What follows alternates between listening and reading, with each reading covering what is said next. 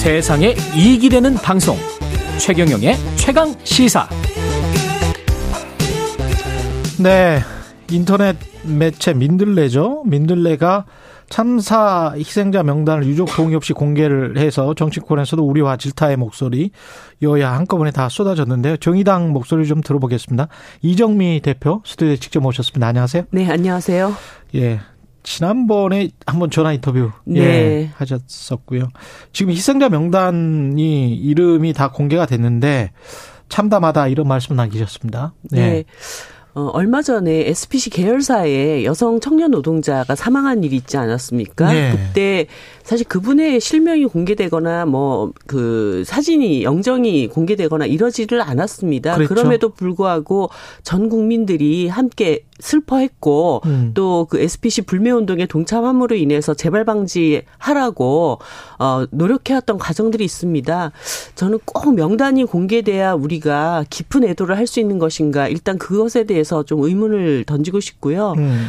두 번째로는 지금 이 사고 이후에 온 국민이 슬퍼하고는 있지만 우리가 가장 최우선 그 고려해야 될 것은 유가족들이 그렇죠. 상처를 더 이상 입지 않도록 음. 우리 사회가 우리 시민들이 그분들의 마음을 잘 어, 돌보는 것이라고 생각을 합니다. 그런데 어, 유가족들이 원치도 않았고 동의도 하지 않은 상태에서 이렇게 명단이 전격적으로 공개됐다라는 것에 대해서 어, 이것은 정말 있을 수 없는 일이다 그렇게 생각을 하고 있었습니다. 지금 저 유가족 동의를 얻지를 못했으면 지금이라도 네.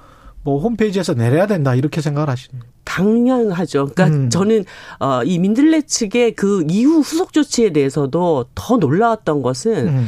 어 양해를 구하지 못했다. 어, 그런데 어, 이 명단이 공개되기를 원치 않는 유가족들이 이메일로 어, 우리에게 연락을 하면 그 명단을 그 그분들의 명단을 지워주겠다. 이렇게 해서 이제 몇 분의 이름이 이제 그 블라인드 지워지고. 처리가 된 거잖아요. 네. 그러면 어, 그 자식 잃고 지금 슬픔에 빠져 있는 유족들이 내 그것까지, 자식 이름 있는지 확인하고 네. 그 다음에 어, 그 유족 중에 한 명이다라는 것을 증빙하고 그렇게 해, 하라는 소리입니까? 일차적으로는 당연히 음. 이 게재를 철회하고 그, 그렇게 동의 없이 어, 이름을 밝힌 것에 대해서 사과하는 것이 우선이죠. 저는 그 음. 그 후속 조치는 정말 2차, 3차 가해라고 생각합니다. 국민의힘 주호영 원내대표는 이 민들레와 민주당이 서로 동의하고 명단을 공개한 게 아니냐, 뭐, 배우다, 민주당이. 네. 예. 전 이, 이런 것도 정말 이런 것이 정쟁거리의 중심에 올라서는 것도 유가족들에 대한 또 한 번의 상처를 주는 거라고 보는데요. 음.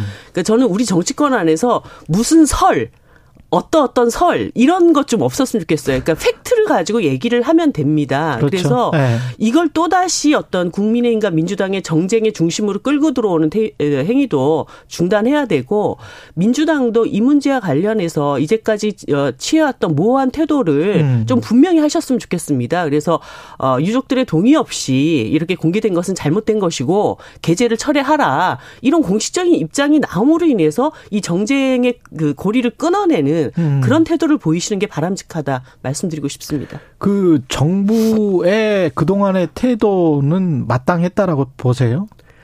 전혀 안 마땅하죠. 그래서 저희들이 국정조사를 요구를 한 것이죠. 네. 그, 어, 정부 쪽에서는 뭐 경찰이 지금 수사를 하고 있고, 네.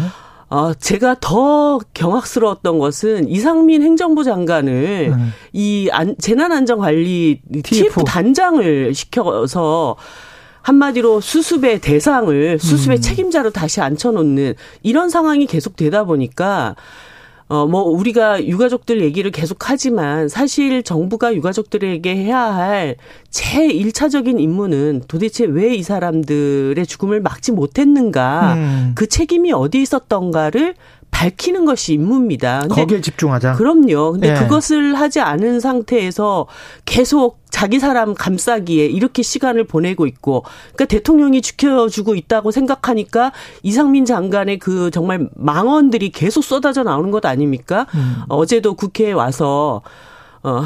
뭐 내가 물러나면 새로운 사람이 온다면 참사 현장에 있지 않았던 사람이 나보다 더 그걸 잘 책임을 지겠냐 이런 무슨 유체 이탈 의 말이나 하고 있고 음. 어 폼나게 사표 내고 싶다 이런 말씀을 하고 음. 그러니까 이 사태를 일단 중단시키기 위해서 첫 번째 취해야 할 조치는 이상민 장관 파면하는 것부터 시작되는 거라고 봅니다. 파면을 해야 된다. 그럼요. 대통령이 네, 그 재난안전관리의 총책임자였던 사람이 어 사고가 난 직후부터 정말 국민들 앞에 사과 한 마디 없이 계속 유가족들과 국민들 가슴 후벼 파는 이야기들로 시간을 보냈던 사람을 왜 그 재난안전관리 TF 단장을 시킵니까? 음, 그 국정조사 관련해서는 김진표 국회의장 그 원내대표들이 만났는데 정의당 같은 경우는 이윤주 원내대표 갔을 거 아니에요? 네. 뭐 이야기가 뭐 시원한 결론이 나오지는 않았죠 지금. 어 제가 11월 9일 날 의장님 예. 예방했을 때도 그랬고 어제도 음. 그랬고 이제 국회의장님은 그 의지는 확실한 것 같아요. 이런 대형 참사에 국회가 할 일이 있고 국정조사 필요하다. 음. 아 그런데 이제 여당을 뺀 상태에서 국정조사가 원활하게 진행되기 어려우니 야당도 더 국민의힘 설득하고 의장님도 어, 더 설득해 보겠다. 요런 얘기까지 들었고요. 예.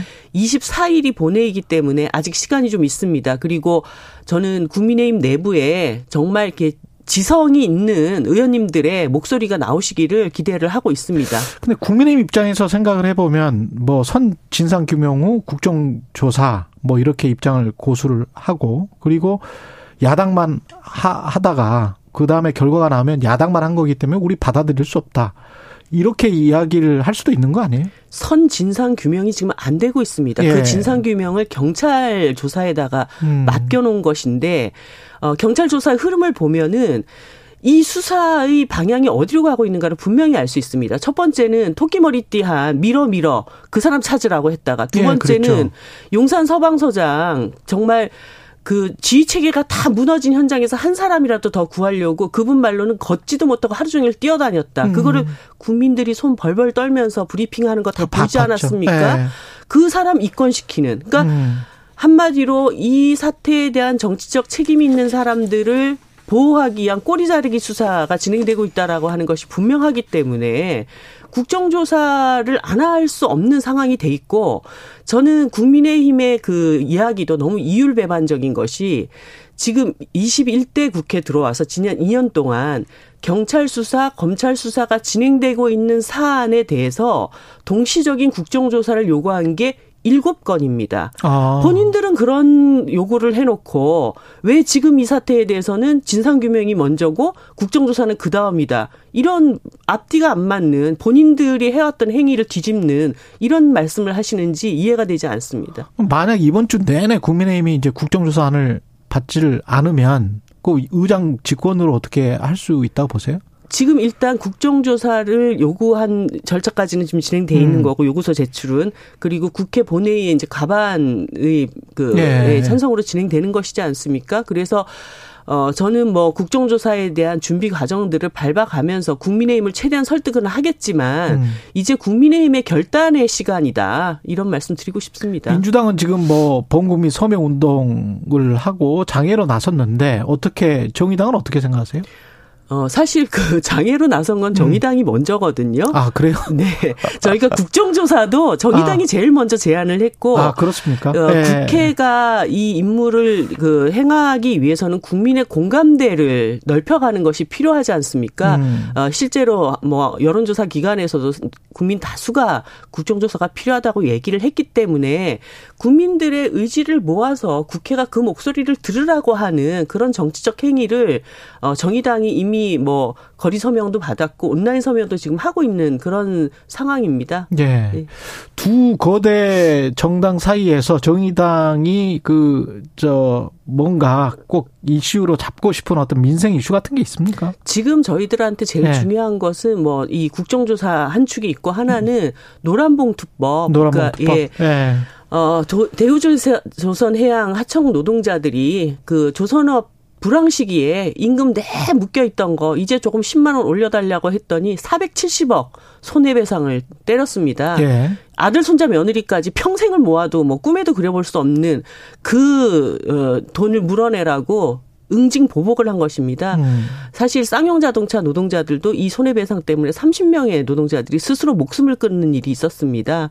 우리가 생명 안전 사회로 가자고 할 때는 네.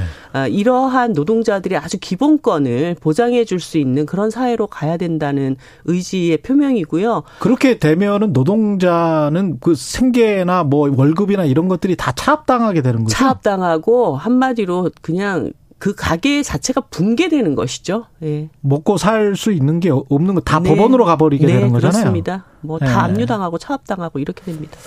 그리고 아까 그 말씀을 하신 것 같습니다만 유족 동의 없는 명단 공개는 부적절하다. 민주당에서도 목소리는 나왔는데 어떤 당 대표의 공식 입장이나 공식 입장문 이게 더 필요하다 이렇게 보십니까? 당연합니다. 지금 네. 분명하게 민주당의 당론으로 입장을 밝혀주시기를 부탁드립니다. 그리고 그 이 참사 관련해서 정의당이 취해야 될 어떤 역할 그리고 할 수 있는 역할은 뭐라고 보세요? 어, 가장 중요한 것은 음. 일단 진상을 밝혀야 됩니다. 예. 그러니까 어떤 이 재난안전 시스템이 무너져 있는지 이것들을 밝혀내야 예. 지금은 굉장히 복합적인 재난 위험 상황에 놓여 있는 시대입니다. 그러니까 음. 어디서 어떤 문제가 발생할지 모르는데 그 우연의 어떤 상황에서조차도 국민들을 보호할 수 있는 음. 어, 안전관리 대책 이것이 나와야 되기 때문에 음. 그러면 뭐가 문제였는지부터 밝혀내야 되는 것 아닙니까? 예. 예, 국정조사가 바로 그것을 위한 거다. 그것은 정부를 위한 일이기도 하고 음. 집권 여당을 위한 일이기도 합니다. 그것을 자꾸 정치 적 공세로 받아들이시지 말고 음. 국민의 생명을 지키기 위한 대통령의 의무를 제대로 수행하도록 하는 어, 그런 국회에 협력이다 이렇게 받아들이시면 좋겠습니다. 20초 남았는데요. 국민의힘은 계속 뭐 이재명 방탄용이다 이렇게 이야기하잖아요. 국정조사가.